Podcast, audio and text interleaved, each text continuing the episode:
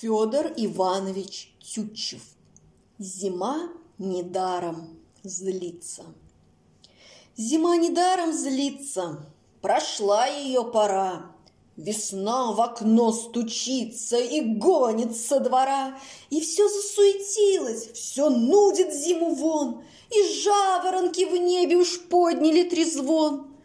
Зима еще хлопочет и на весну ворчит. Та ей в глазах хохочет и пуще лишь шумит. Взбесилась ведьма злая и снегу захватя пустила, убегая в прекрасное дитя. Весне и горя мало, умылась и в снегу, и лишь румяней стала наперекор врагу. Вот так красиво в лицах описал нам Федор Иванович смену времен года. Я желаю вам быть тоже счастливыми, веселыми и румяными наперекор врагам.